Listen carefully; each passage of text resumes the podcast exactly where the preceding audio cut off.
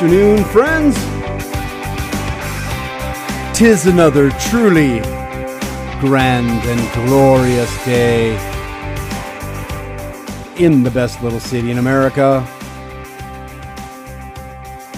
We're going to spend a couple hours here on the Patrick Lally Show, engaged in some energetic and entertaining conversation on uh, news and politics.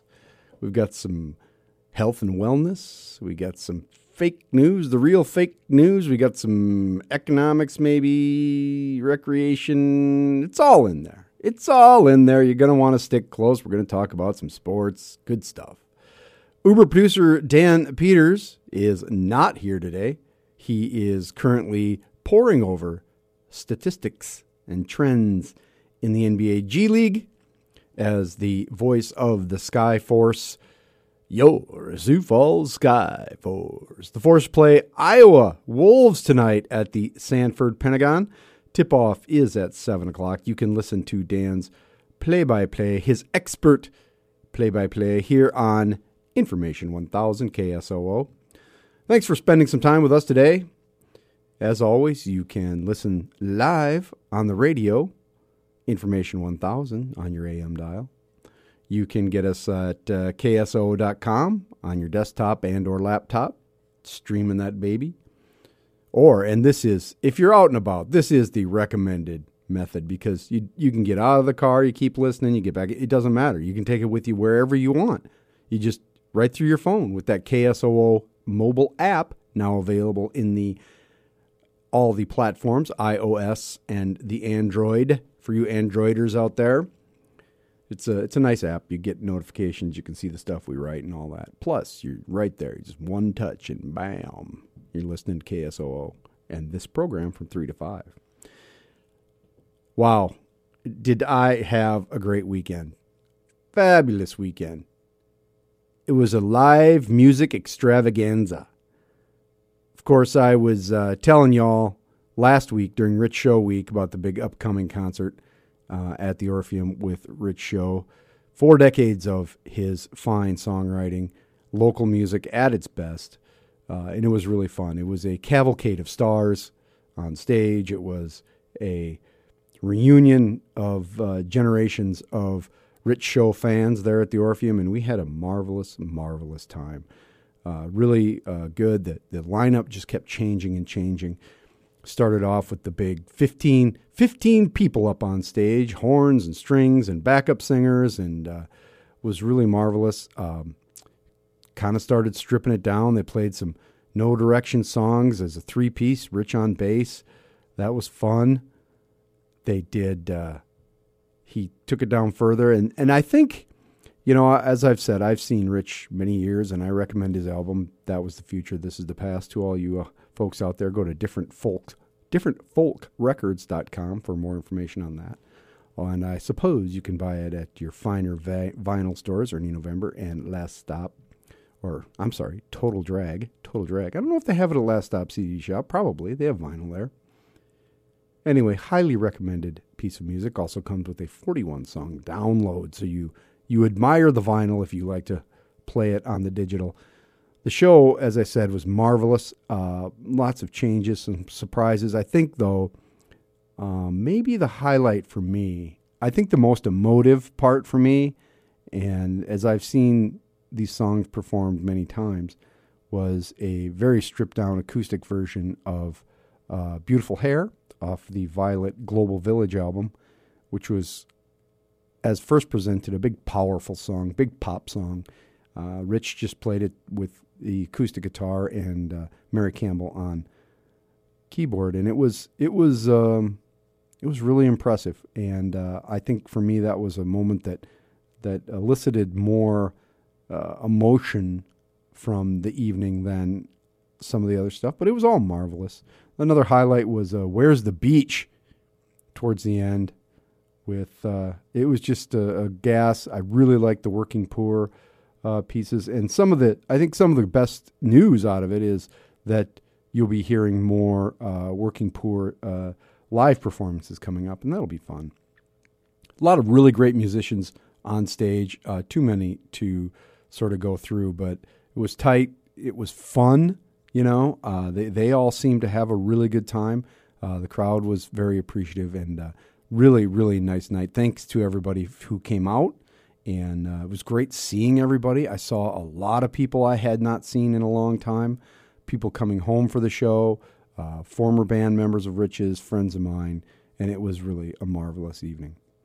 Um, I do want to point out that I also it was a big back to back night. I went to the Drive By Truckers last night, and I had not seen them live before. They've been here a few times.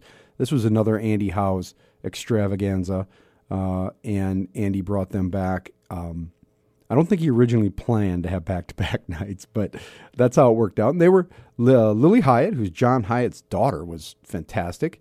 Uh, I had some issues with her guitar player, but I'm not going to go into that. And then uh, Drive By Truckers, who were great. They were fantastic. So just a, a really good weekend of music all around. And, uh, you know, I want to take a moment here to thank Andy Howes for all he's done. Andy's not a, a full time music guy. He, he is a hobbyist at some measure, but he's uh, a huge force behind different folk records. He's brought in so many good acts to our community that we wouldn't normally see. Uh, Jason Isbell among them. Uh, Drive by Truckers now a few times. I mean, he's done other shows and I we we really it's it. Thank you for providing that, Andy. I really really appreciate it, and uh, best you going forward and keep doing it, man. We really the music community in this this town really appreciates what Andy Howes has done to support a lot of other people's art and ventures, and we look forward to a lot more. I'm really waiting for that next Jason Isbell show. That's high on my list, as you all know. I've gone. I'm completely fanboy for Jason Isbell. That's all there is to it. We have got a fantastic show for you today. We'll learn why the FDA wants more women to get involved with clinical research trials. Laura Black of Sanford Research is here. This is some fascinating stuff. It's hard to get women to uh, get involved in research trials, and as you know, women are half the population, so that's important. The Boone Man will be back for Weird Friends. Uh, we've got a very exciting announcement there. Uh, we'll talk about real fake news, the weekly installment from the AP on actual fake news, which is always fun. Jeff Harkness, who is our college sports analyst, who is from ESPN 99.1. We're going to talk about the halfway point in the Summit League basketball, men's and women's basketball. My Coyotes had a disappointing night in Denver, the men. We'll talk about that, and I'll have a P&L statement just after the break. Today's topic, I I see it as a I see it as an assault on teachers. That's what I'm going to say. An assault on teachers in the legislature. That's all coming up on the Patrick Lally Show. Information 1000 KSOO. 316 on the Patrick Lally Show. Information 1000 KSOO.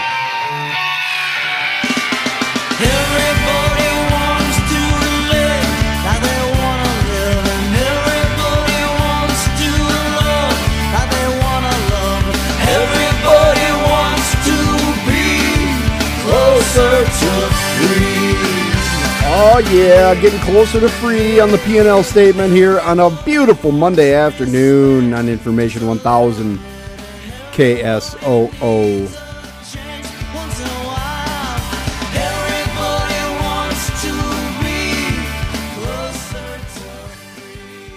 Oh man, sunshine, it's all good. All we all we got to do is, you know, stay vigilant, stay vigilant people and guard your personal freedom, your civil rights, your human rights, and watching our government at work as usual. First, a couple things I noticed. Uh, the Cleveland Indians are taking uh, the Chief Wahoo logo off of their game uniforms in 2019. It's going to take them a while, you know, to get that patch, all those patches off. That's a lot of, you know, seam breakers. So, after lengthy discussions between team owner Paul Donlin, Dolan, Dolan, and MLB Commissioner Rob Manfred, the Indians are taking the extraordinary step of shelving the big toothed, smiling, red faced character, which has been used in various expressions by the team since 1947.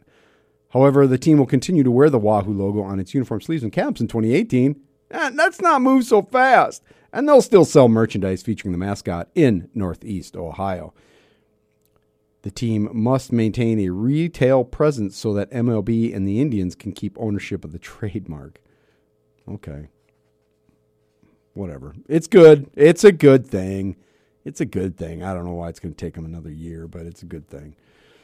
It's it's it's a racist logo. I mean, there's just no way around it. FBI uh, deputy director leaving his post ahead of planned retirement. Uh, you heard on the news FBI Deputy Director Andrew McCabe, a frequent target of President Donald Trump's criticism, who led the Bureau for months last year following the firing of James Comey, is leaving his position ahead of previously planned retirement this spring.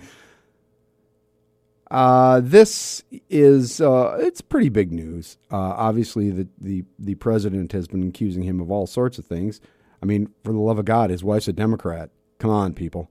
Even though the man voted in a Republican primary in presidential primary in 2016, clearly his wife's candidacy in, uh, I think it was Virginia, as a Democrat, that's clearly evidence that the FBI is fraught, fraught with uh, revolutionaries. Seems to me that McCabe is leaving just to get out of the way as a distraction from the core issue. Um, the Trumposphere, as you know, is engaged in a systematic effort, systematic effort to undermine the FBI. I'm I'm concerned about that as much as anything. I want to know the truth. What's the truth here? That's why we have the special counsel. And I understand it's a politically motivated thing, but that's why we have it. We want to know the truth. But what I really want to talk today, talk to you good people about today is a South Dakota issue, bringing it home to us here in out on the plains in the Sunshine State, the Mount Rushmore State.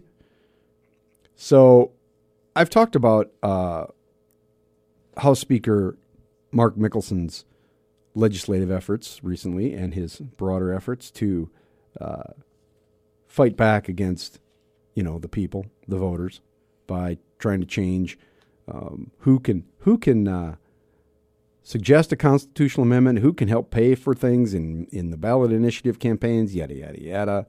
And I, I have concerns about that. I have concerns about that. But he's also got these, and I, I mentioned this a little bit on Friday, he's got these uh, efforts that are trying to essentially tear down the ability of educators in the state to collectively bargain. I'm pretty sure he got rid of, uh, as I recall, we got rid of the uh, collective bargaining at the tech school level last year. Now he's moved on, and of course we've talked about his uh, his uh, proposal to eliminate collective bargaining for the Board of Regents, which is the public universities. He's also, um, you know, so this is like a parallel campaign he's got going on against education. First, it's the voters, then it's the teachers. That's not how the speaker would characterize it, of course but I think that's the long term effect. Uh, the common theme of this package of laws is that he really doesn't like collective bargaining, which is what we, you know, unions. That's you know, collective bargaining, the effort, the ability of people in uh, similarly situated uh, uh, jobs or employer to bargain as one unit. Well, here's how his effort is manifesting itself. He wants to eliminate collective bargaining for all employees for the Board of Regents. That's the university professors and instructors and some other folks who work for the regents. Eliminate collective bargaining for K through 12 administrators. He didn't he he said recently he didn't even he didn't even know they did that. That's the principals and vice principals at the elementary, middle school, and high school level. His reasoning here is they're the bosses. Why should they they should be managing, not not bargaining. But in essence, they're just another level of employee in the education system. Ban the use of school district funds to pay any expenses related to union work, which includes time a teacher may take off to represent another teacher if they're a if they're a uh, union officer, etc., etc. What is the end of the result of the, all these proposals? It's to eliminate unions, crush the ability of teachers and administrators to negotiate pay benefits for themselves, pay and benefits. Mickelson and others will portray this as fiscal responsibility, that in a state where dollars are tight, we're all in this together, people, and collective bargaining only inflates the cost of the labor. I believe that's a flawed philosophy on uh, a couple different level, levels. But perhaps the most striking is that in a state where we already pay educators at the near at near the lowest levels in the country, we got up out of the basement, but we're in danger of going back there. The idea that educators on any level are overpaid or over overcompensated with benefits or what have you, it's ridiculous. It's just ridiculous. To say at some measure that the problem with education in South Dakota is the uh, South Dakota Education Association or the uh, Higher Education Collective Bargaining Unit, COHE, the COHE. It's, this just doesn't make any sense. They'll also say it gives the state and local leaders the ability to react to needs in the system and reward top performers, etc., etc., under some mythology that will improve the quality of the instruction for students. Again, it's a myth, okay? This is a myth that that will improve instruction. Now, I believe in performance based pay. I, I believe in that, that some teachers could achieve a level of quality that would allow them to be paid more money. But I don't think you can do that at the at the uh, detriment of the whole. You can't do that. What this will do is marginalize instructors who don't agree with political or social patriarchy, especially at the higher education level. It suppresses dissent on campus. It homogenizes the demographics of the teacher class. And it allows for this dark creep of gender imbalance, racial and eth- ethnic inequality. It eliminates the notion of any sort of recourse for educators if they are, in fact, wronged in the workplace. But those are subpoints. The single most egregious result of these proposals, if passed, in my opinion, would be to drive the best educators, elementary, middle school, high school, and university level, either out of the profession entirely or out of the state, or just keep them from looking at us, just scratch us right at the beginning. And long term, I don't think it's good economics. Driving out quality educators will reduce the quality of education. That's self evident. That means a workforce less able to adapt to the demands of an increasingly competitive global economy. To maintain our quality of life over the next generations, we need better, smarter, and more innovative workers. Not a stagnant and satisfied population with an archaic view that's what's good enough for my parents, what was good enough for me, is good enough for my kids. We already have trouble recruiting at the university level instructors and professors to South Dakota because of the low pay and benefits.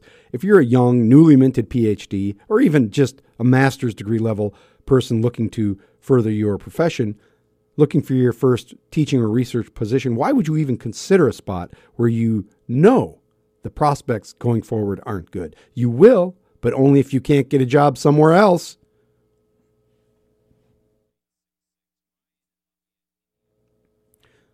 So, what will South Dakota be left with going forward? A choice of the leftovers. When all the other states, private institutions, and schools have picked over the candidates, we're never going to pay competitive wages with Minnesota or Iowa in higher education. That's true. Or in K through 12. And there, but there are other elements that make people move to one place or another. Not everybody's going to move to South Dakota, as it turns out. But if you basically start by telling professors that we don't value what you do, then you're increasing the chance that your professors won't value you.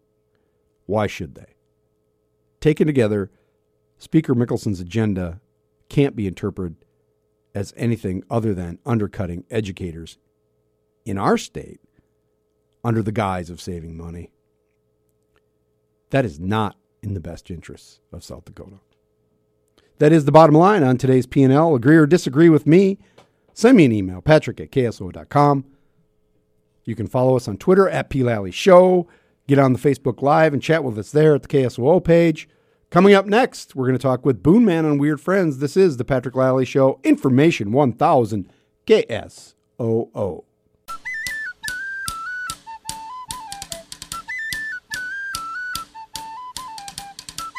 334 on the Patrick Lally Show. Information 1000, KSOO.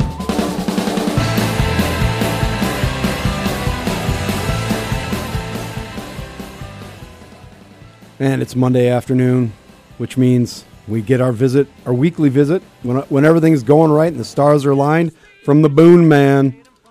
Boone Man, I, I wanted to play a little an Early, an, an early sláinte to you. Yeah, well, I'm feeling it already. Here we go.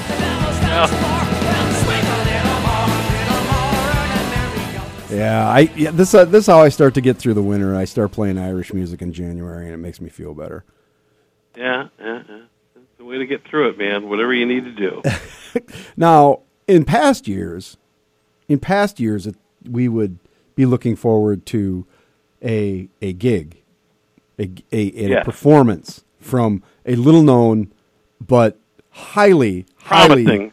promising and sought after uh, brass outfit called the Brass Holes. Yes. Are we doing that this year? And, it, and it has been a while now. Do you remember when the Brass Holes originally came together? uh, 1975. It was you and me and Kunkel and Not originally. No. Not originally, originally. Oh, okay. No. The Brass Holes in their current Oh, iteration. it was about I don't know. It's been a while now. Several years ago.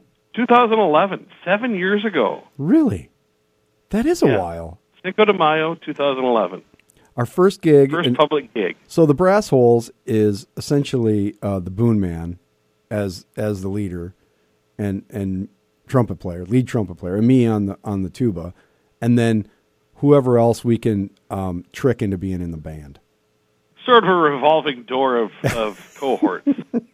Well, the Boonlet, the Boone Junior, he's been he's been yeah, pretty yeah, consistent he's been he's been solid in there. also on trumpet, and we I I've always I try and tell people the philosophy of the brass holes, but I can never quite pull it off as well as you can. As it was presented to me early on in those those dark days of 2011. we'll, we'll show well this is where we show up and play Yep. until um, we run out of songs that we know, or until we're asked to leave.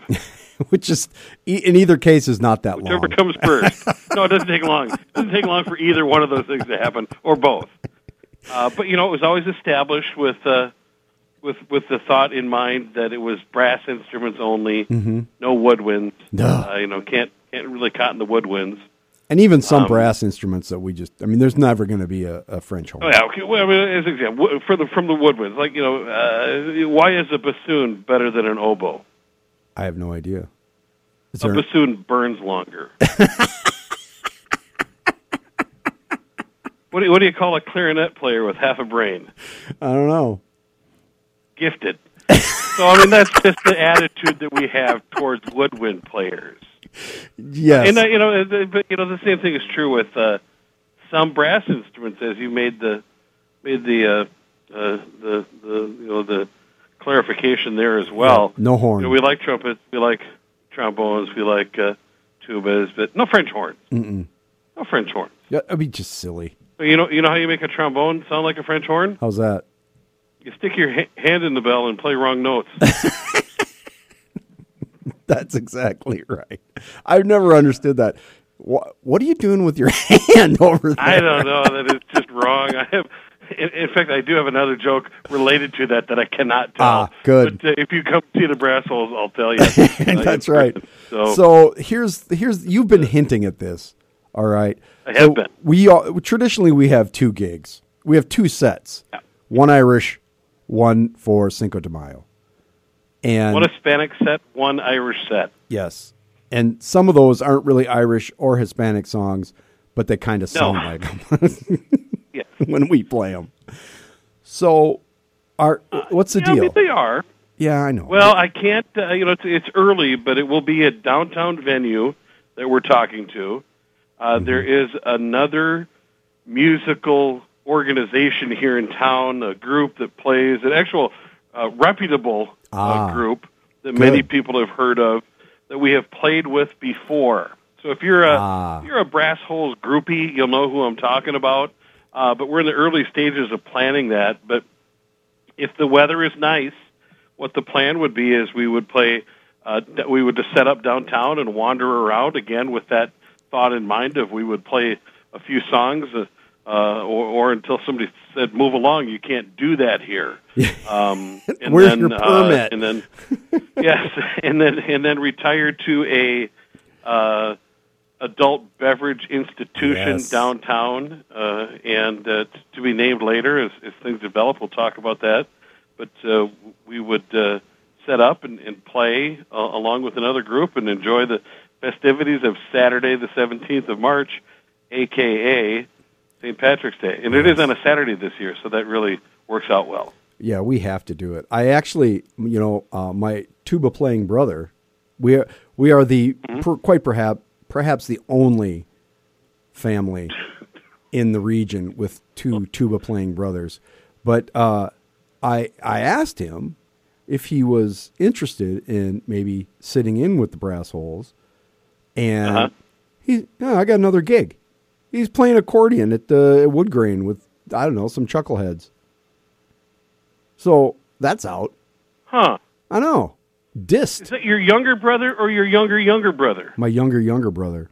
Yeah. Oh, I did not know that he played the tuba. Yeah. Okay, well there you go. Well, that's all right. I've got uh, I've got a long list of people that want to sit in with the band, and I did get another drummer uh, because you know drummers are really really hard to hang on to. Yeah. Apparently for us, Yeah, I think for everybody. It kind of reminds me what what Spinal uh, Tap. what do drummers usually get on their IQ test? What's that? Drool.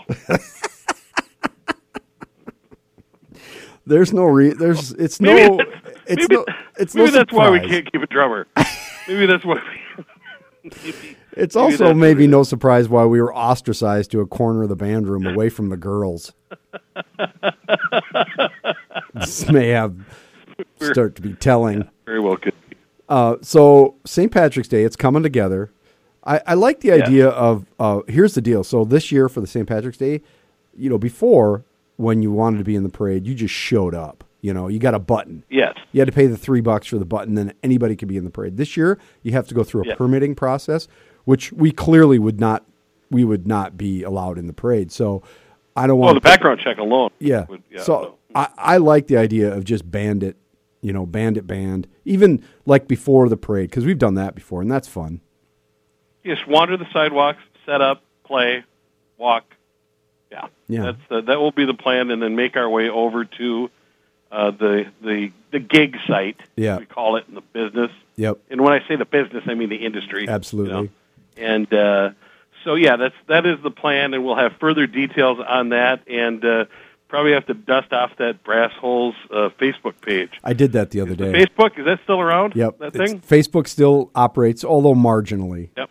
But yeah, there is a bla- uh, the Brass Holes Facebook page, and we have our own logo, so we're legit. Maybe we'll get T-shirts. Who knows? I mean, we could go crazy on this deal. You know what we need? Um, so we'll, uh, we'll work out uh, we'll work out the details. you know what we need because it is because of the way our logo is. It's got the skull and crossbones on there. We should get Uh-huh. a big black flag with the logo on it that we can wave around. You know, like Sort of the Jolly Roger. yes, revolutionaries. Call it the Jolly Rancher. And then we just need to. Then we just need a flag girl. Ah, finally, finally, there's a good use for a flag girl. oh man. Yeah. Okay. That these are these are million dollar ideas right Yeah, here. Every one of them. stuff. Well, we're looking forward to it. Let me know when rehearsal is. I mean, what passes for rehearsal? Yeah, we should do that. I mean, you and I anyway. Uh, you know, the other guys, uh, you know, they can sight read the music because it's so simple. It is. But um, yeah. So, but I'll leave you with one parting shot here on tuba players. How many tuba players does it take to change a light bulb? I don't know. Three. One to hold the bulb and two to drink till the room spins. I don't have Dan Peters here today for the rim shot, but that's perfect. Boone Man, thank you. We'll see you soon. All right. Coming up next on the Patrick Lally Show, we're going to explore some fake news. That's right, real fake news, the stuff that is demonstrably wrong. This is the Patrick Lally Show on Information 1000 KSOO. 345 on the Patrick Lally Show. Information 1000 KSOO. Lamb on the Prairie, Rich Show.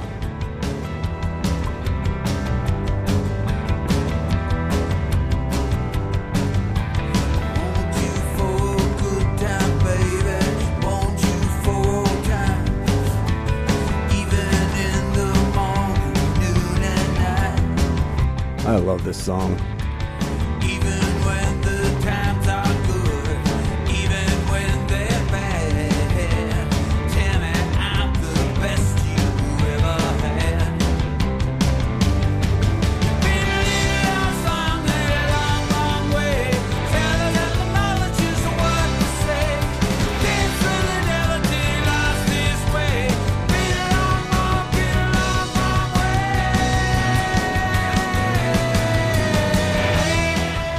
Oh man, I just can't stop. Once it starts going, I just can't stop it. We'll just kind of leave it on in the background there for you.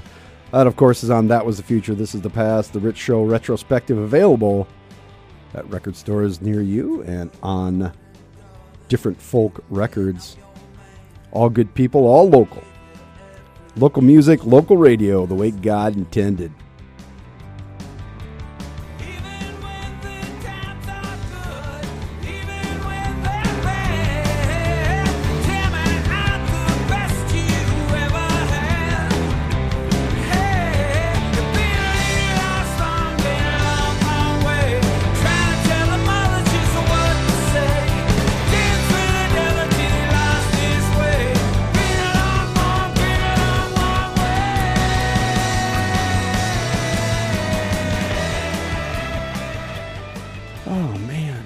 So that's what you need on a Monday afternoon, people. You need a little adrenaline pumping rock and roll from somebody who understands the way life is around you. So that's good stuff. From time to time on the program, I I like to play a little bit of, or I like to talk a little bit about the not real news. That's not real news from our friends at the Associated Press. They put this out about once a week, and uh, this so it comes out on Friday. So this is came out last Friday. It's a look at what didn't happen this week, a roundup of some of the most popular but completely untrue headlines of the week. None of these stories are legit, even though they were shared widely on social media. You know the social medias. The Associated Press checked these out. Here are the real facts. Not real. Charles Schumer, you know Charles, Senator Charles Schumer from New York, the Senate Minority Leader. He received $500,000 donation from a pro illegal alien group just before the vote. The facts. Schumer did not receive donations from the groups Immigration for Everyone or the Council for Alien Rights and the Southern Border Defense Fund before a January 19th congressional vote that led to the three day government shutdown. There's no indication the organizations even exist, and the senator's office says it didn't receive donations from the groups ahead of the vote. A satire site, a satire site. That's what, you, if you're publishing fake news these days, you just say, oh, we're a satire site. And satire is fine. I like satire. They published the original piece that was shared on multiple other sites at the beginning of the shutdown.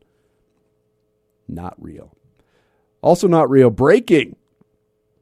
George Soros paid three Democrats millions to vote for the shutdown. The facts the billionaire liberal philanthropist, a frequent target of false stories, did not have a political action committee pay three U.S. Democratic senators to vote against a bill to keep the government open. The senators named in the piece, Fred Markin, Lois Kearns, and Gerald Harmon, do not exist. Those are not real people. And a Soros spokesman, spokesman called the story literally made up. The piece was published by a satire site called Ladies of Liberty and subsequently shared by many others without any disclaimers. Not real. Irish woman legally marries a 300 year old pirate ghost. Oh, I wish that was real, though. I mean, what if an Irish woman legally did marry a 300 year old pirate ghost?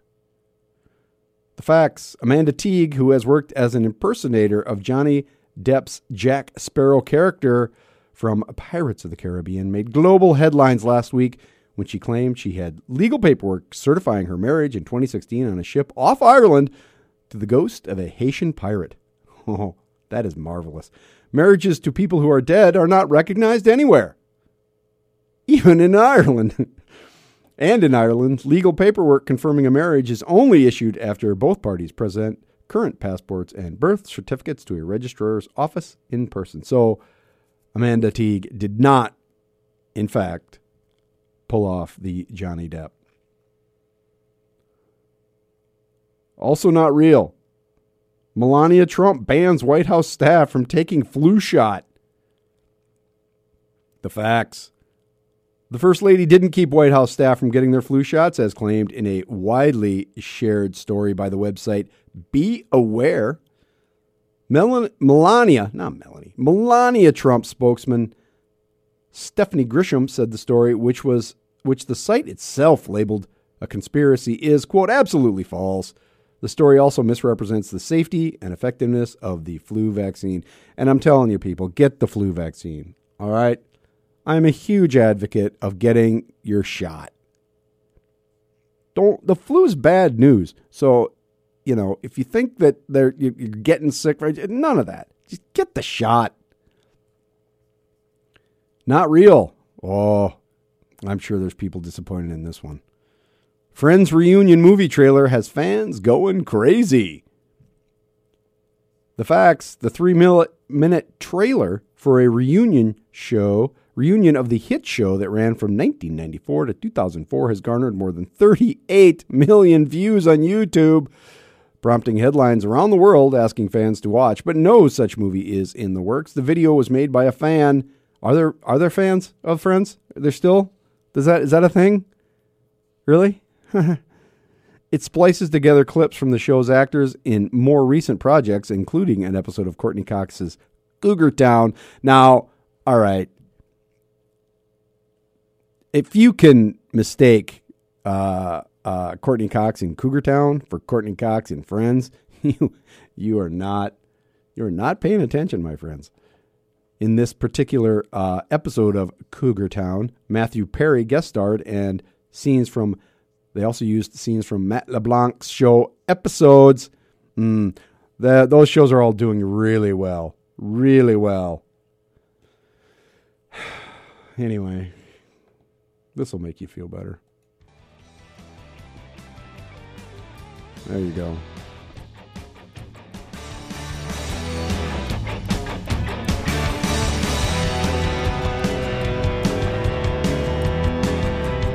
This was really great last Saturday night at the Rich Show record release party.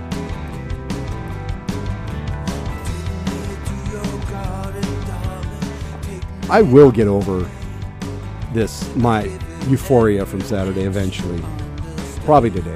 But for now, we're going to listen to a little bit of Lamb on the Prairie.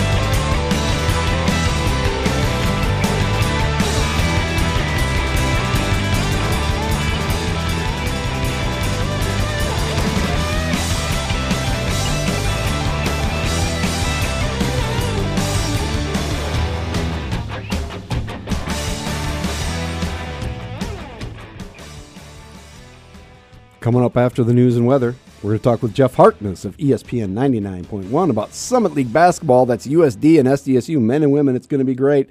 You're going to want to stay right here. This is the Patrick Lally Show on Information 1000 KSOO.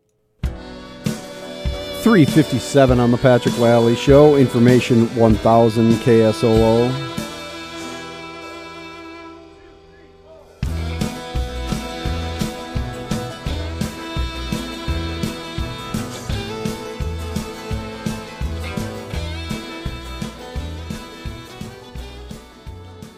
And that's Rich Show Boys in the Band. Hey, everybody, coming up February 2nd, 3rd, and 4th. That is this weekend. This is a sure sign that winter is nearing its apex and will soon be leaving us. It's the Winterfest of Wheels at the Sioux Falls Convention Center. That's a it's an indoor car show. It's got cars and motorcycles and trucks, uh, unique stuff, premier vehicles.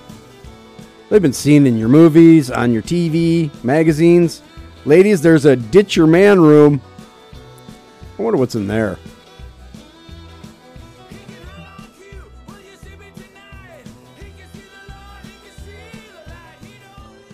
raffles. There's going to be all kinds of stuff. Proceeds benefit Cure Kids Cancer, 5 to 10 p.m. Friday, 10 a.m. to 9 p.m. Saturday, 9 a.m. to 3 p.m. on Sunday. Tickets are 11 bucks, 12 and under. You get in free. Take the whole family. What a great time. I always love that show because you just hang out all day and it doesn't matter what's going on outside.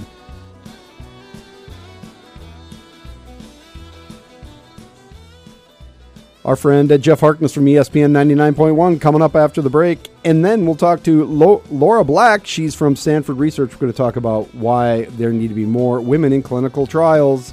This is the Patrick Lally Show. Information 1000 KSOO. One in. Giving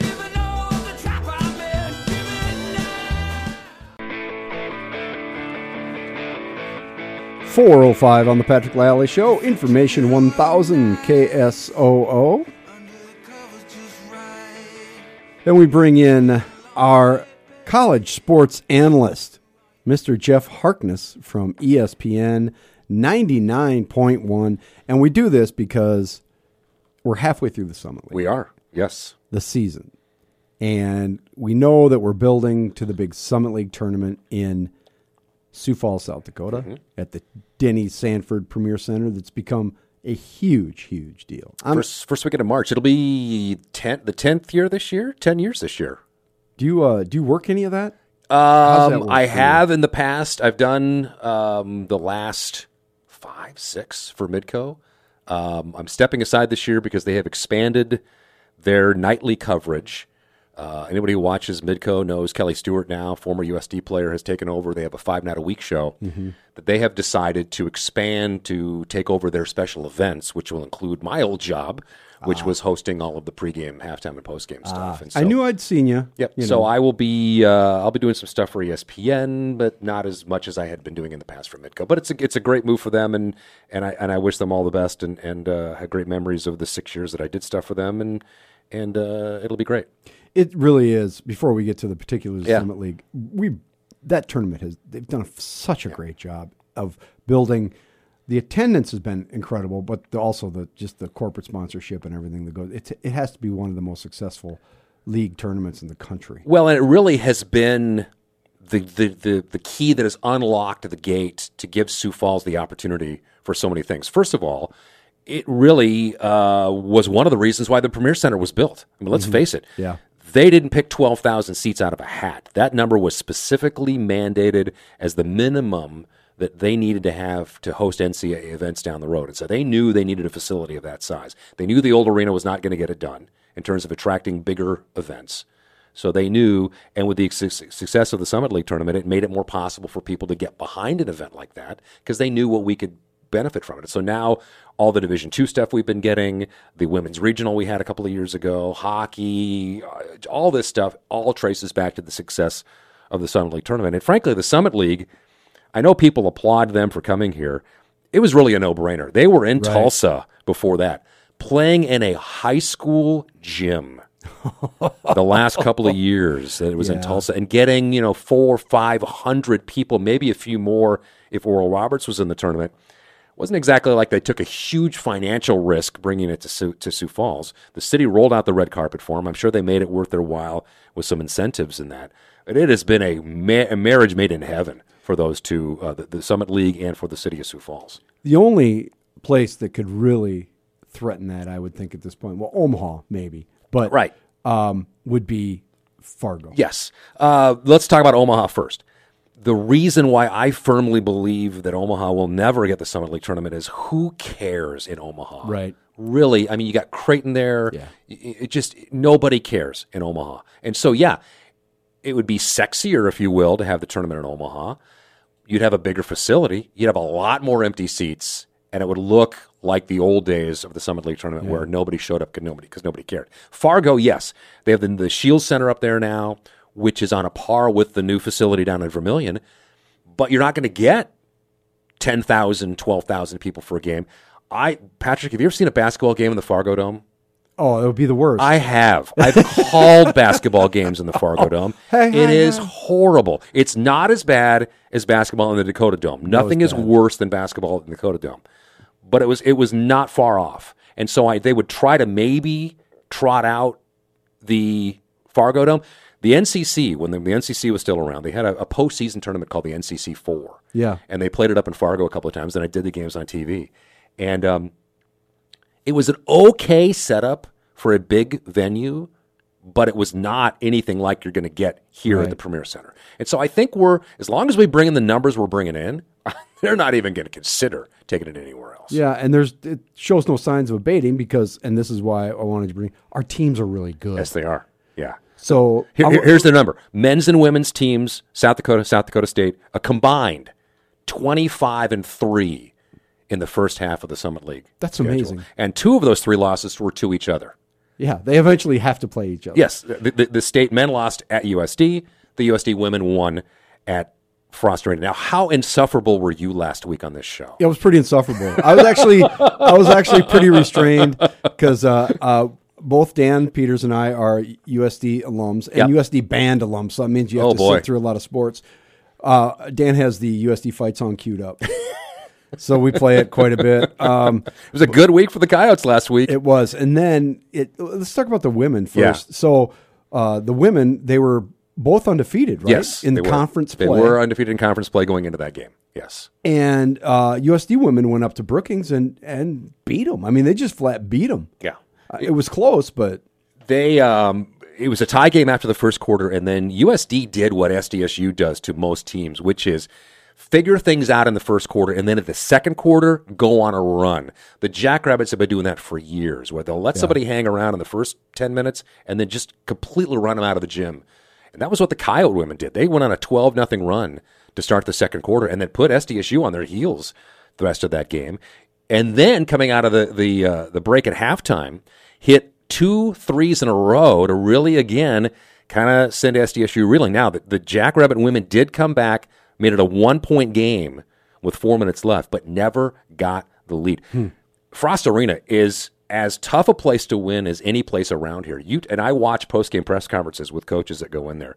They all say, "I don't know how you win here." Mm-hmm. Oklahoma couldn't win here. Mm-hmm. Louisville barely won at Frost Arena. And so you get behind, you get you you, get ahead, and then all of a sudden SDSU starts to come back with three thousand people in the stands. Right. You're going to lose that game more often than not. And so for this for the Coyote women to withstand that run that the Jackrabbits made out of was pretty impressive.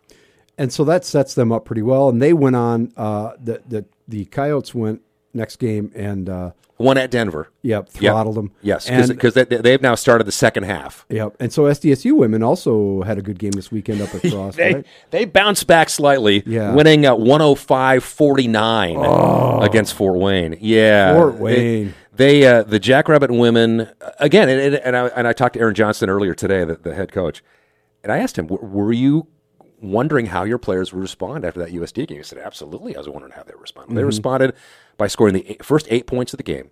And then 16 of the first 19 points. So it was 16 to 3 right out of the gate against Fort Wayne. And then they won 105 49. That's poor Fort Wayne. Yeah, I it mean that's not that's just not what you want to see. And there are some bad there are some bad teams in the Summit League this year. Some really bad teams. In the women's? Three of them on the women's side Yeah. with only one win so far in conference play. Who's that? That Fort is uh, Omaha, North Dakota State, and Fort Wayne. North Dakota State didn't even make the tournament two years ago. I'm trying to remember if they made the tournament last year. Omaha is interesting because Omaha, remember, they were the ones that knocked off USD in the women's tournament last year. Mm. Yeah, that was painful. And they had, they were the five seed, and they had a really good season last year. And you thought, hey, they finally have, have kind of broken through now. Well, they lost Michaela Shaw. Uh, she graduated, their top player, and they just have not been able to figure it out since she graduated. So right now, it's state in the U, and everybody else kind of bringing up the rear. Western Illinois, who did win the regular season last year and the tournament, first South Dakota, Right. uh, first non-South Dakota team to do either one of those things in a long time. They struggled a bit, but they've kind of figured things out now. They're kind of a game behind the Jacks and the uh, Coyotes. But right now, it looks like once again we're on a collision course. SDSU, USD again, probably playing in the championship of the Summit League tournament. We've seen it happen at least a couple of other times before. Yeah, you don't you don't want to presume things, but it's looking pretty good. Right. Uh, right now, the state women are concerned because Maya Selland, who is their uh, top incoming freshman, former Miss Basketball in South Dakota, she's been hurt. She missed the USD game. She probably will miss the games again this week. Uh, they need to get her back. Um, the Kyle women were missing J.C. Bradley for a couple of games, one of their starters, but she's back as well, and they've been getting a lot of great contributions. It- it- they had they've had nine different players lead them in scoring Jeez. so far this year. Well, who was the player uh, who got the sixth year of eligibility on a hardship and then couldn't do it? Got Yeah, hurt? that was uh, that was um, uh, Kaylin Duffy. Yes, very good. fr- from Rapid City. And her sister's her younger sister Kira is on the team. she has picked up the slack. As we like She has, yes. They've got some great young talent to go with some some good senior talent. Jasmine Tromboli, who's another one of those Aussies. Remember, they had Nicole, Nicole Mm-hmm. Seekamp from Australia.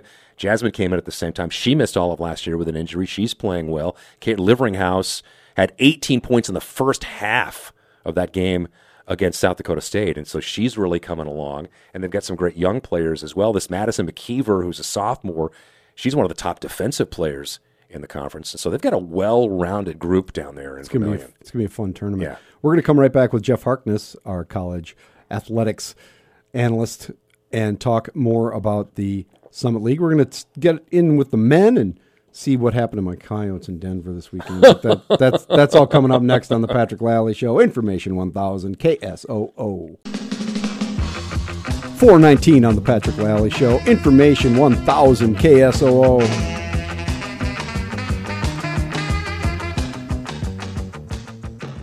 Got off the rich show train there a little bit for some English beat. We're here talking with uh, Jeff Harkness, the our college athletics analyst from ESPN 99.1, our sister station right across the hallway.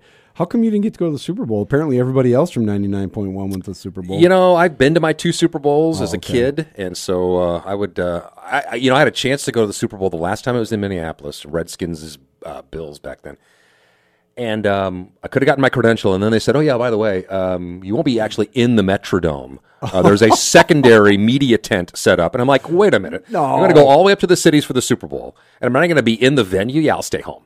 And so I passed on that one. Yeah, that's that's not good. You're in overflow seating. Yeah, no. like my, go- my claim to fame is that my dad and I, because we had Ram season tickets growing up, and of course, a number of the Super Bowls early on were in LA. Yeah.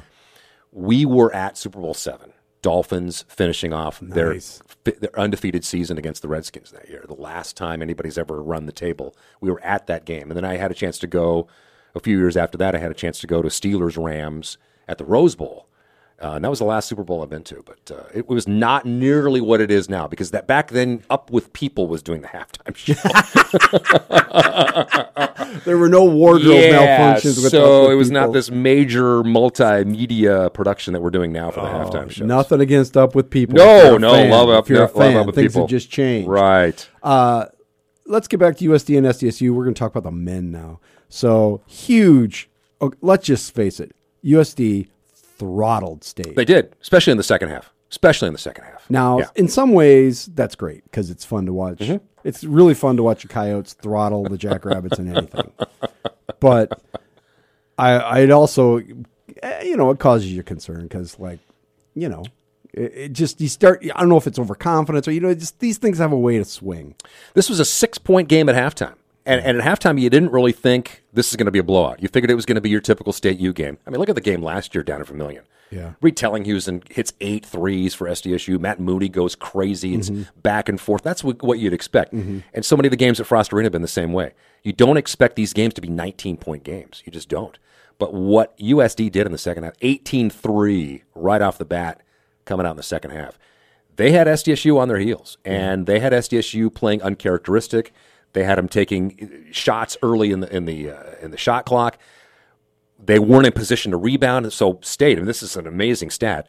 State did not have a single offensive rebound in the first half of that game. That's unheard of. That is terrible. They usually, usually not fall into well. one at least. Yeah. Not a single one. And so, um, you know, USD out rebounded them. Matt Mooney had 30.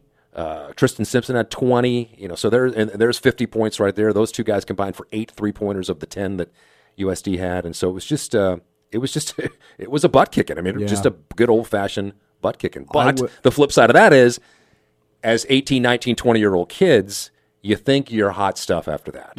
yeah, that's right. and you got more games coming in. Boy, did USD get theirs on so, Saturday. like, go to Denver. I mean, I- Denver's not a terrible club, right? No, they're they're they're middle of the road. They're four and four. but they just Conference. stunk up the joint. They did, yeah. They well, they got behind early. Joe Rosga personally scored the first 13 points of the game. He out he by himself outscored the Coyotes 13-3 in the first few minutes of that game. What is he like? Eight and a half feet tall. No, he's I just a little punky guard. yeah, he's nothing special, but you know they can score, and and, and Denver's a, a team that can score the basketball. But uh, USD just came out flat. And Craig Smith, I talked to him earlier today, and he said, "Look, we had a week where we played our best game of the year, followed up by our worst game of the year. It's definitely their worst game of the year. Now I'm just going to go ahead. You know, NBA teams used to go in and play Denver the Nuggets and just lose famously. Mm-hmm. Yeah. So I'm just going to throw it up to. Uh, Well, there's the altitude thing. That's always a possibility, but I don't think that it, that shouldn't affect you in the first few minutes of the game. No, you shouldn't. maybe, maybe toward the end, but in the first few minutes, that's right. just that's just you not not being there mentally. Touche. Uh, the state recovered though. Yeah, right. they did. They They played did. up at Frost this weekend. They right? fry and, and and they had a they had a nail biter. They had they almost let one get away from them though because they Oh, had really? a 17 point lead on Fort Wayne at halftime and let Fort Wayne get all the way back in it. In fact, Fort Wayne had the lead in the final minute of that game. Oh, I did not know that. Yes, I missed that. Yeah, State State blew a 17 point halftime lead against Fort Wayne. That would have been awesome. yeah, well, shit. wow, come on. uh, maybe. We, we, so here's the thing, Patrick, and here's what I tell my SDSU and my USD friends. You want the other team to win every other game they don't play you. That's Because when you do beat them, then you're beating a good team. That's right. You don't want them to be just Right. middling around. So all of this sets up. So both teams, uh, in both uh, genders, Yes, are the best in the league. they are. Yeah, the, the state right now is six and one in the conference. USD's played one additional game. They're six and two. They both finished six and one in the first half. Uh, so if they did finish tied, obviously USD would get the tiebreaker because they would win that head to head at this point. But there's a lot of basketball left. USD's they've got a tough, tough week. They've got to go on the road for two games. They've got to bus eight hours to Macomb, Illinois ah, on Thursday that come on. and, and play a really not good Western Illinois team that is capable of of doing you know some some some interesting things. This is a team that went just one and six in the first half, but they're nine and three at home, and so they're a much better team at home. They've got the leading shot blocker in the conference. They've got a really good freshman in Kobe Webster, who you're going to be hearing a lot about in the years to come, and uh, and then they got to turn around and 48 hours later, they got to play up in Fargo. And Ooh, so that is a horrible road trip just from a logistics standpoint because there's no easy way a to get from Vermillion to Macomb. And then there's really no easy way to get from Macomb to Fargo. Now the women did it in reverse. The women went up to Fargo first. They did this Mm-hmm. road trip in the first half. They went up to Fargo first, and then USD chartered them, got them a charter flight from Fargo to Macomb. Uh, why aren't we doing that? I, I don't know if the men may be doing that or not. I'm not sure. I do know they're busing to Macomb. That part I do know. That's ridiculous. Um, but all of this sets up if they finish one two, whichever Yep. team wins the regular season. Right. If they do that, both teams on both sides are are set up to both meet in the championship That of the be Summit something. League tournament Yes. in Sioux Falls, South Dakota. I should mention that while USD's on the road for two this week, the Jacks are home for two this week against Omaha, who they scored 101 points on the first time around, oh, and then they get NDSU on uh, on uh, Thursday, and so they get them two nights before the Coyotes play them. And so, and again, NDSU, I really believe outside of the Jacks and the Coyotes, I think NDSU is the one team that could be the spoiler in all of this, and so it'll be interesting to see how these two teams play against them. Remember, the NDSU was the only team that beat USD in the first half of the season, and so we'll we'll see uh, we'll see the intensity of these teams. It'll be a good test for both of them this week. well, they better get it together when they come down to Frost because we need them to beat them. I don't. I, I I hate the Bison almost as much as I hate the Jackrabbits, but it's got to happen. Jeff Harkness, he is the college athletics summit league analyst for us from ESPN 99.1. Jeff, awesome stuff. Thank you very Thanks, much. Thanks, Patrick. Anytime. Coming up after the break, we're going to talk to Laura Black about uh, women in clinical trials. She is with Sanford research. That's coming up after the break. This is the Patrick Lally Show on Information 1000 KSOO.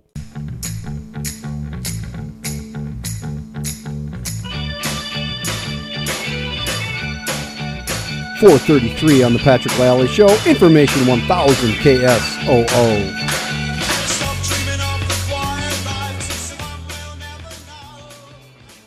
And we are very pleased to have in the studio with us right now Laura Black. She is a RN with Sanford Research, and uh, Laura is the director of oncology clinical trials. Laura, thanks for being here. Absolutely. Thanks for the opportunity. So, uh, the director of oncology clinical trials. What what does that mean, Laura? Sure. So the director of oncology clinical trials, and, and the role has morphed a little bit um, into on, non-oncology as well. So everything not cancer related, but really uh, it has to do with making sure that the clinical trials at Sanford across the footprint, so not just in Sioux Falls, but at Fargo and Bismarck and Bemidji, are run in accordance with uh, regulations, and and that we're able to complete the projects in a timely manner. So, how did you come to have this position? You're you're an RN. You went and, and just started out as an RN, the same old. I did. Tell us tell us how where'd you go to school and where are you from, that kind of thing. Sure, yeah, it's a it's a lot of serendipity, but I so I went to nursing school in Northwest Iowa at a community college. Uh, came to Sanford when it was Sioux Valley 15 years ago. Worked on the floor for about four years. Um, the first year I spent doing basic medical, surgical, kind of everything encompassing, um, and was really looking for a challenge at that point. And the nursing director uh, steered me towards delivering chemotherapy, wanted me to work with the oncology patients. Um, and I, I went ahead and I took that opportunity, and it's kind of all escalated from there. So I worked uh, delivering chemotherapy at the bedside for a few years, and then got into cancer clinical research as a clinical research coordinator, and really have just hopped um, through different roles in the department since then. Uh, picked up a master's degree in public health along the way, um, and have taken more of an administrative role. So What's impressive? it's been a lot of fun. Um, so oncology that is uh, has to be difficult work. Um, day in day out, you're dealing with people who are really struggling with how long they're going to live, essentially. Uh, how did you uh, how how did you learn to deal with that, and what was that experience like? uh, it, it was very interesting. So, as a younger nurse, so I was in my early 20s when I worked on the floor, I think it teaches you a lot about life and you really learn how to develop those coping skills. Um, I would say that yes, it's absolutely a hard place to work, but what I tell people is it's very fulfilling at the same time. People allow you into a very private part of their life. Um, and you're able to develop relationships and, and contribute to what they're going through. So it's really just striking that balance and having healthy coping mechanisms and healthy stress relief and all of those good things that we talk about really in any role. Well, and sometimes, a lot of times, people live a long time, and that's kind of the amazing story about oncology in the past since you've been in it, right? Absolutely. Even the last five years, when we think about um, cancer and what it means to have cancer, we're, we're steadily moving towards cancer as a chronic disease instead of cancer as a terminal illness. And, and that's because of the research that we do. So, incredibly fulfilling in another way. So now you're in clinical trials, uh, which has to be uh, quite exciting because you're dealing with further trying to advance the science of saving people's lives. So, uh, uh, what? How do you get people into the trials? Sure. So, most of our trials at Sanford are for people who have a diagnosed condition. So, we work with providers, so uh, physicians and nurse practitioners, um, to open these trials so that they're aware of them when a patient would come in. If they think that a patient might be a good fit for it, then we have one of our research personnel, most likely it's a research coordinator, visit with that patient and kind of go through what all of what all of the trial entails, um, go through the consent document, go through risks, all of these different things, um, and then actually we just team up with the the physician. The research coordinator teams up with the physician, and we walk side by side with the patient through the trial. So that's generally how patients hear about trials. But as you probably can imagine, our p- population is much more internet savvy and, and they're very much wanting to be part of their medical decision making. So we will get patients who call um, from within our area and then also from around the country that want to participate in trials. And then we have a little bit different workflow that we follow that way. Yeah, because sometimes people, their family members or whatever, get very active in terms of trying to find solutions. And do people think sometimes, oh, it's a clinical trial, so it's new, it may work better? Absolutely, absolutely. So, really, the way that we try to think about clinical trials is another treatment option. So, it's a state of the art treatment option. It's something that you wouldn't have access to if you weren't part of a clinical trial. That's not saying that it's for sure going to work, but it gives you a chance that you wouldn't have outside of that. And so, patients are are very um, interested in those options, and just knowing the state of the science, especially in cancer, and how quickly things are moving. Patients want that chance to try the next best thing, or what we think is going to be the next best thing. Do you have to temper their expectations? I mean, Oh, is that difficult? Yeah, it is. I think, and I mentioned this, the informed consent. When we go through an informed consent document and the process, it's really talking about, you know, we anticipate that this could help you. We can't make any promises. I mean, we, we try to have those conversations, um, but there's definitely an element of, of patients hoping that there will be something for them. So we just, to your point, have to temper that and make sure that they know there's no promises. But we feel confident that by the time it's come to a clinical trial, that we have some good data that it may work. On the other hand, it's just because people are calling you wanting to be in these things doesn't mean you have. It's not easy necessarily to get people. How hard is it? And uh, we're going to talk in a little bit just about the difference in genders. But how hard is it generally to get people to say, "Yeah, I, I'll do that"? It really depends on the disease type. Um, those folks that have a more serious disease sometimes are more willing to be part of clinical trials. Um, and then I think the other piece is really generationally, parts of the country. There's so many factors that go into a clinical trial.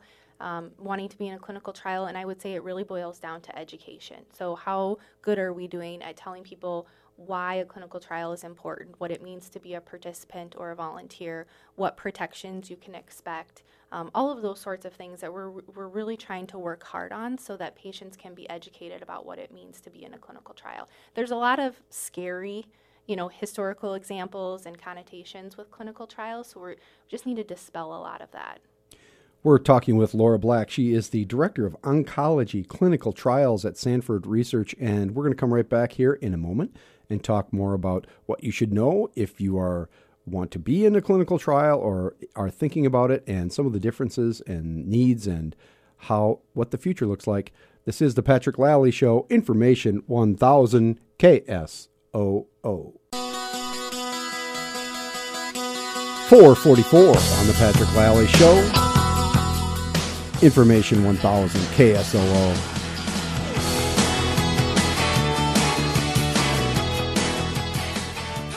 And we are continuing our conversation with Laura Black. She is the Director of Oncology Clinical Trials for Sanford Health, which is a fabulous title. We already discussed that. Uh, we're talking about clinical trials and uh, the science behind some of the uh, efforts to cure disease and uh, have people helping out with research. Um, we talked a little bit about the um, Laura the uh, difficulty sometimes in getting people to uh, agree uh, to be part of a clinical trial. Um, what should I know? I mean, what should I know before I agree to do something like this? Is there, I mean, there there's probably dangers of some measure, but what what are the key points for me if I need if if there's something I could be involved with? Yeah, absolutely. It's a really good question. So, key things that you should be aware of is who's running the research study. That helps you to legitimatize what's what's happening, making sure that it's a good organization, it's reputable research, it's not um, something that is you know disguised as research, but it's really something else. So, looking at the organization, um, making sure you're asking questions about what the potential risks are, what your other options are, uh, how long you'll be in the study, what they can expect from you, really uh, privacy, confidentiality, some of those things that you would think about um, if you were a patient asking a, a provider a question about a treatment plan outside of a research study. So, we were talking a little bit. There's there is a real uh, growing effort to distinguish between the genders in terms of research too, which is a little surprising because I would have thought they would have always done that. Yeah, it is surprising. So it was in 1993 that the FDA lifted their moratorium on women of childbearing age being part of clinical trials. So if we think about that, it's only 25 years ago. Um, which now you know we're kind of revitalizing that work and and not necessarily only thinking about including women in clinical trials, but looking at the data differently. So if women don't make up the majority of the clinical trial, do we take that data set away from you know the overall data set and look at were there significant side effects or unexpected things that we didn't see in the overall data um, that we need to take another look at to make sure that when medications come on the market we're, we're making sure dosing is appropriate based on gender um, testing for potential complications that sort of thing because sometimes medicines of all sorts affect men and women differently. I mean, they affect every person a little bit differently. We've talked a lot about using your genetics to determine what medicines work best for you and at what dosage, but it would seem that it's pretty obvious that men and women's bodies are different, so that sometimes medicines are going to work differently. absolutely So, i are we seeing that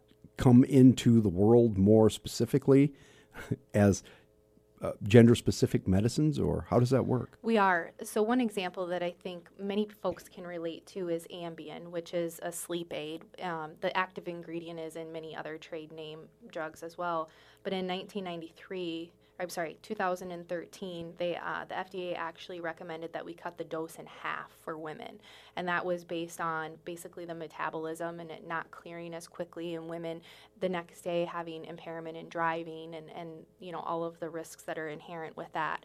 So it definitely is becoming more of a practical problem. Um, and and looking at this in terms of how hormones play into things, how you know um, body composition. There's just so many different variables uh, that we're just scratching the surface. And how does that tr- then translate into clinical trials? Do you need more women? Um, how does that? What's the fallout there? So as as a country, speaking broadly, we always need more research volunteers. That's the only way that these trials really are able to be done in a timely fashion.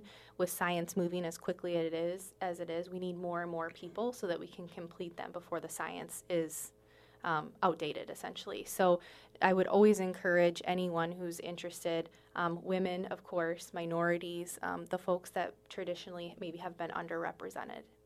I thought you were going to say more broadly that the nation just needs more women. I'm not going to go there. I was going to say I'm fine with that. That's that would I could live in that world.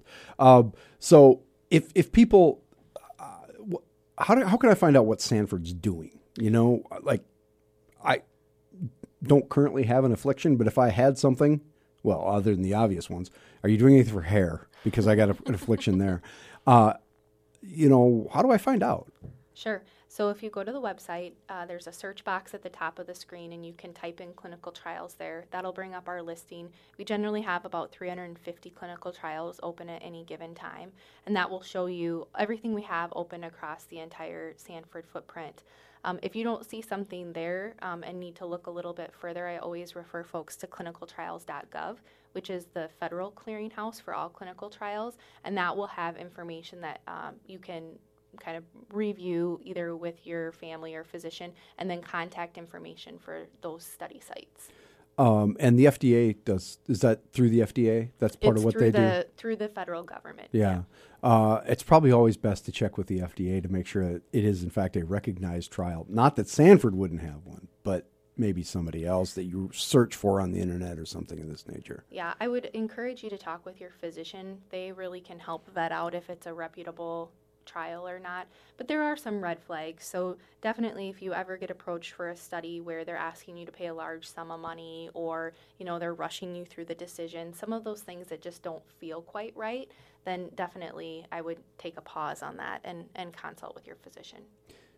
It's hard to believe that somebody would have a scam based on, you know, people with cancer, but it happens all the time, right? Unfortunately, and we're seeing it a lot in the regenerative medicine or the stem cell space right oh, now. yeah. um, because there's just not a lot of regulation around that, which is changing. But yeah, it's unfortunate.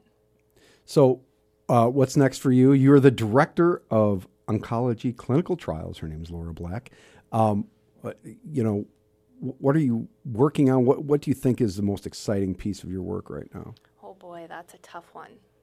Um, I would say it's probably a split between regenerative medicine or stem cells and applications across the board, whether it's orthopedics or um, or other indications, and then of course oncology, and that's just because I'm biased. um, For, for oncology, yeah, for oncology. But it's a really pivotal time, and we're seeing, like I said earlier, a big shift between terminal disease and chronic disease, and I think that's going to mean a lot for our population. How much of the clinical trial space is oncology? Because it would seem that that you know cancer is the- everybody's greatest fear at some measure and one of the great killers in our country. But there's a lot of other stuff. But how much is cancer part of the the research at uh, at Sanford and, and the trials that you're involved with? Yep. So oncology is at least, if not more than 50% of what we do. Um, and then we fill the gaps in with everything from heart disease to regenerative medicine.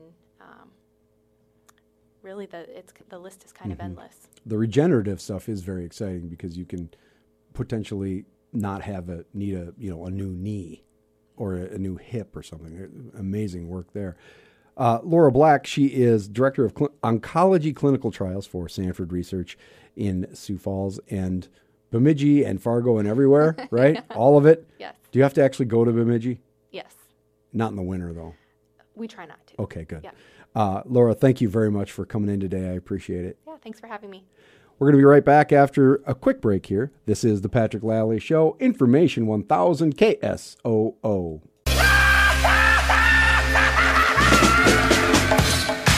Four fifty-five on the Patrick Lally Show. Information one thousand KSOO.